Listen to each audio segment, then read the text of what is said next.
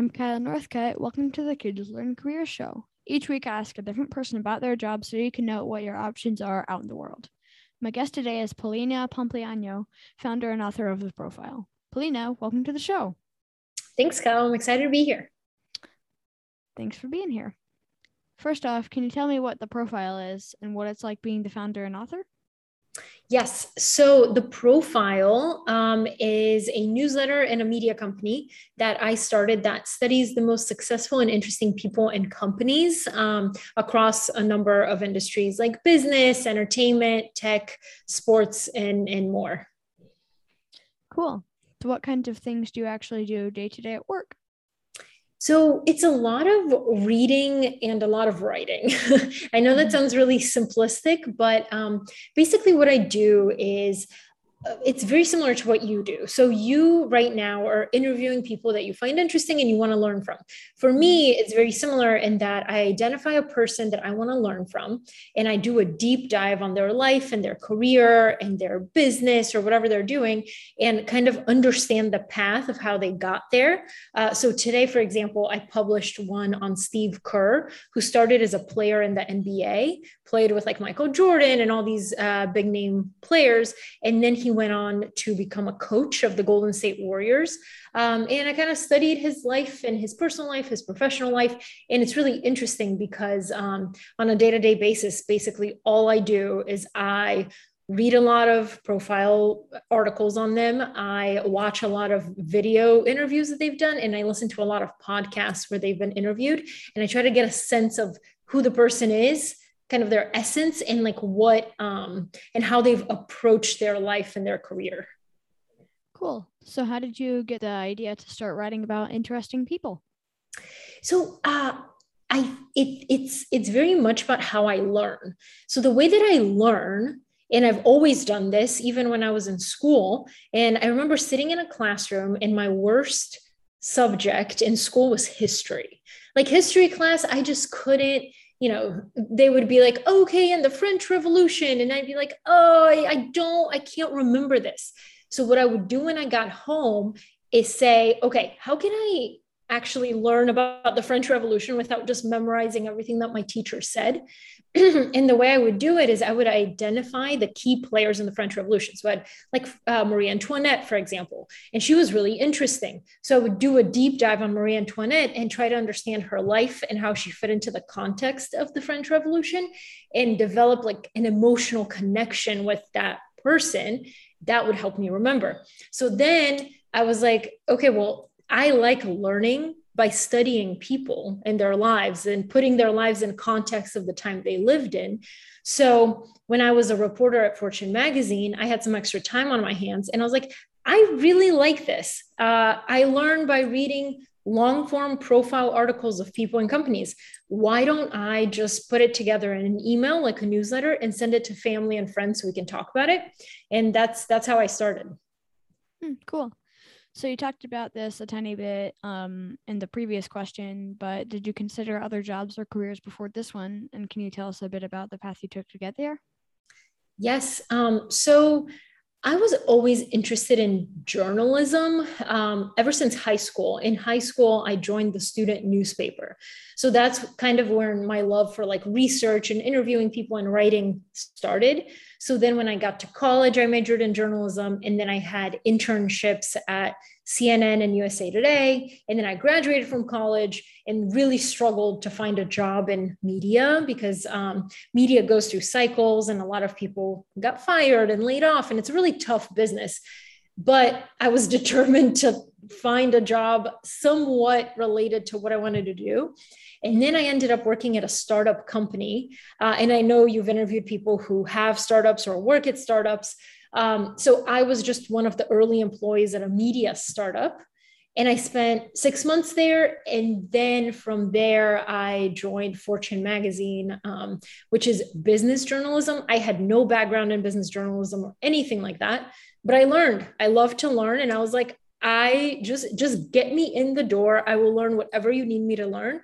And I ended up being there for four or five years um, as a reporter. Wow. So what do you like most and least about your job? About my job now? Um, it's so interesting because I never in my life thought that I would be an entrepreneur. I never thought that I would work for myself. I always assumed that I would have a boss. So this is very new for me. Um, and I really love it. I love the freedom that comes with it. I love the independence of being your own boss and working for yourself. So, my favorite part about my job is that I get to decide what I work on, when I work on it, and who I do business with, which are decisions that I never would have made if I was just some employee at a company but what i like least is that it's kind of a it's kind of an individual thing right? So i work by myself most of the time unless i get together um, with somebody else. Like anna for example who you've interviewed um, she lives close by so sometimes we work together from a coffee shop. Uh, but it is a very you know lonely uh, job whereas before you were in an office with so many people. But i think you can actually tweak that um, to surround yourself with interesting people while you work. So it doesn't have to be that way. I just think that right now it is very um, like it's focused on me for the most part. Hmm. so who are a few of your favorite people to interview and why? Yeah. Ooh. So I've interviewed a lot of interesting people one, um, I interviewed Melinda Gates one time, and she was very interesting. She's as busy as you might imagine. Um, I only had 30 minutes with her on the phone. So I was like, all right, I got to make the most of this. And the reason I liked interviewing her is because what I do in preparation for my interviews is that I look up everything that this person has done before and uh, kind of the questions that they've been asked. And I try to ask none of those questions. I try to ask my own questions that I know they haven't been asked. And I try to kind of like make them think during the interview. Um, so that was an interesting one. And um, a person that I would like to interview who I'm still trying to interview is Dwayne The Rock Johnson. So I'll let you know. Uh, maybe you could interview him before I do. Mm-hmm. yeah. So if you can interview just one more person ever and they could be dead or alive, who would that be? Yeah. So I've interviewed a lot of like, and, and learned about a lot of interesting, successful people. But I think the person that I would interview would be my dad's dad, so my grandfather, and he's passed away. And the reason I would do that, and I think is so interesting, is because when we're young people, like your age, my age, we're rarely that interested in our family history. We become interested once those people have passed away, and then you're like, huh, like my grandfather was young once too. I wonder what he thought about this or that or whatever, or how he met my grandmother. All these things. I think that the best stories are actually within our own families. Um, and it would be actually very interesting, for example, for you, if you could interview some of your family members now and then look back on it in 10 years and be like, wow, like look at how much has changed or something like that. But kind of keeping a, a family history, a record of family history would be so interesting. So I'd probably interview my grandfather. Cool. So now a word from our sponsor. This episode is sponsored by Kids Green Team, a business startup kit I created with my friend Micah. Here's the problem we learned about that we couldn't ignore. Your city doesn't recycle plastic grocery bags, shipping air pillows, bubble wrap, and other plastic like that. Whether you throw them in the trash yourself or put them in your curbside recycling bin, they're headed for a landfill, or worse, the ocean. But that's where my friend Micah and I come in. We've built an entire course to ke- teach kids like us how to turn this unnecessary waste into a successful business, profitable from month number one. Check it out at kidsgreenteam.com. Let's do some good together. Okay, now back to the show. What level of education do you have? Was that required for your job? So I graduated with a bachelor's degree in uh, actually in newspapers, not even journalism, in newspapers in 2013 from the University of Georgia. And what was so interesting is that I graduated with my major in college was newspapers. Now that's not even a major anymore. It's journalism or, you know, communications or media or something like that. And the reason I say that is because absolute the thing that I am doing today absolutely did not exist when I was in college and nothing that I did I mean some things prepared me for this uh, but if you had told me when I was in college that I would make a living writing a newsletter that I would send to people that that wasn't even feasible because that didn't exist yet Wow. So, how much money would someone starting out in your field expect to make, and what's the long term income potential? Yeah. Okay. I love this question. And I love that you're asking it because so few people actually talk about money, and money is still a very taboo thing. I think that when somebody looks at like, oh, Polina sends a newsletter and she makes money like that, they probably think I make like $10 a month.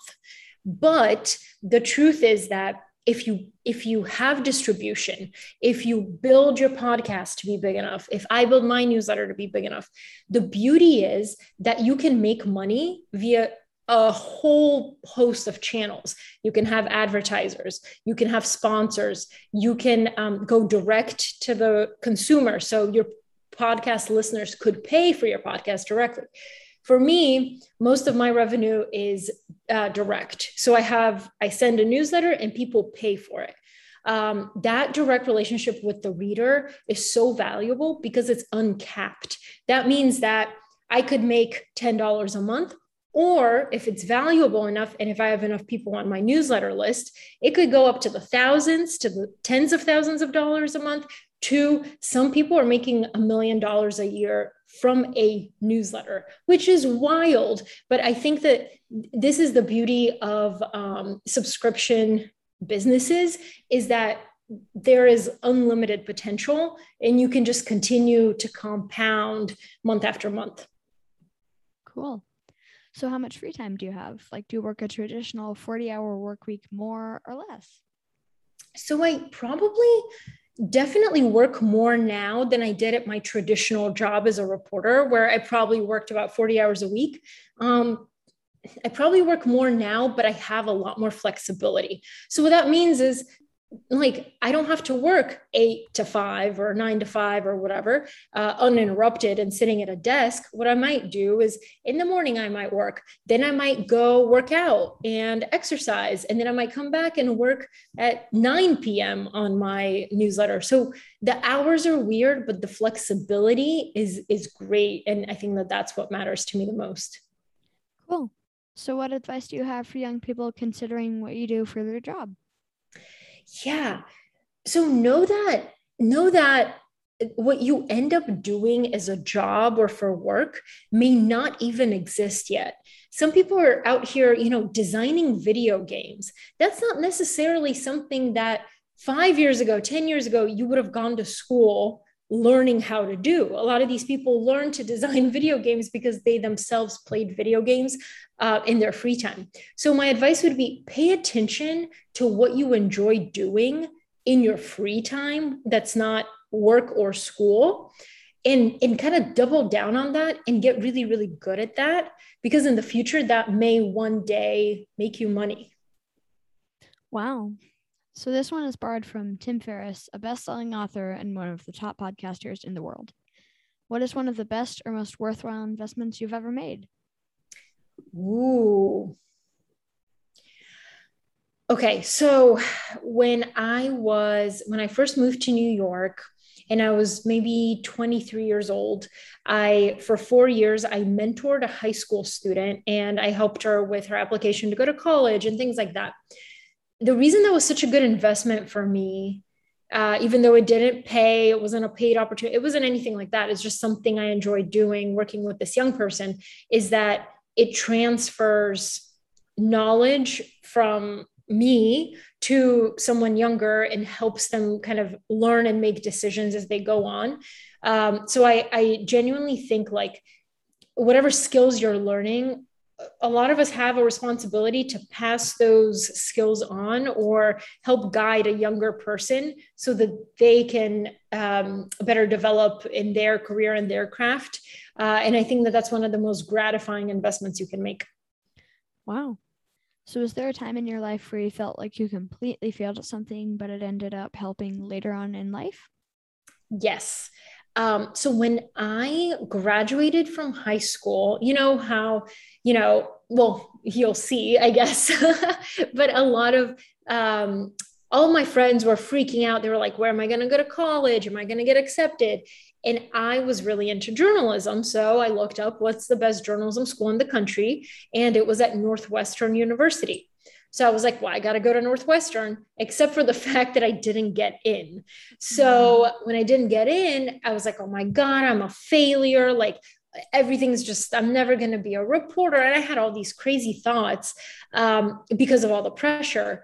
And when that didn't work out, I ended up going to the University of Georgia, but I, they also had a good journalism school, but it, you know, um, I thought it was I had failed because I didn't get to do what I wanted to do. And then you find out, you grow up and you realize, oh, thank God I went to this other school that was much less expensive. So now I don't have debt. So now I can go on to live in New York and I don't have to be focused on like paying off my student loans, things like that. That really makes a big difference.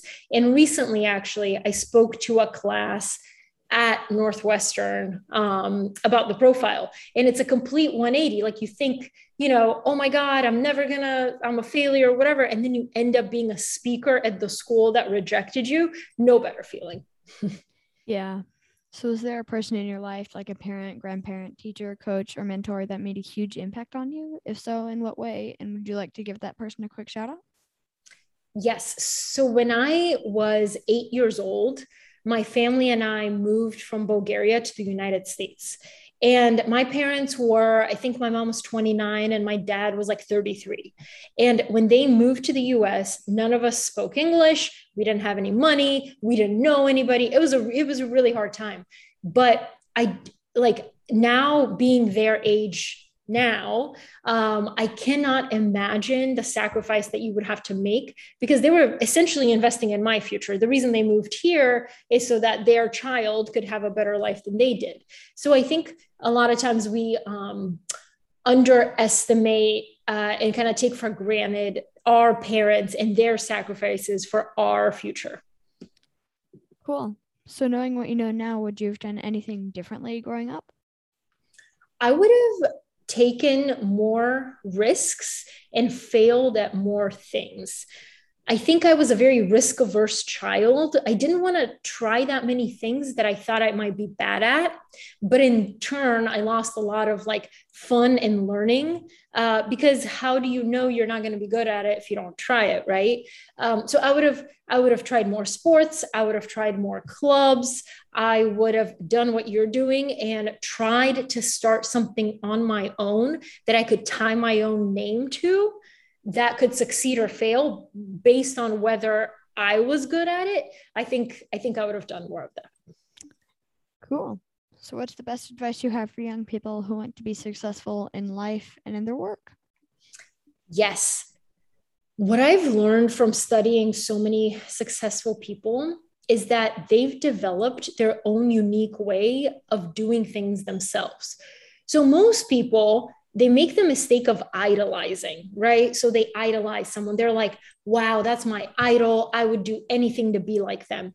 What they don't think is like, what has that person sacrificed or what has gone wrong in their life that they gave up in order to have this success? So, the best advice I have is identify the people that you admire, that you want, that you admire their path or their career, but then try to talk to those people and ask them all the questions about what's unglamorous about your life. What do you not like? Did you sacrifice your personal life and not have as much fun in order to be so successful at work? All these things are really important. And by learning, and not idolizing, you can actually take the best parts of somebody's path and implement them into your own life, learn from them, and then create your own style of doing things. And that's what's going to make you successful. Awesome. Thanks, Polina. Now it's time for the joke of the day. What room doesn't have doors? What? Uh, I don't know. What is it? A mushroom. oh, I love jokes. I'm so happy you have a joke of the day. That's amazing. Thanks. Thanks again for joining us on the Kids Learn Career Show. Don't forget to subscribe to the show and tell your friends. See you next time.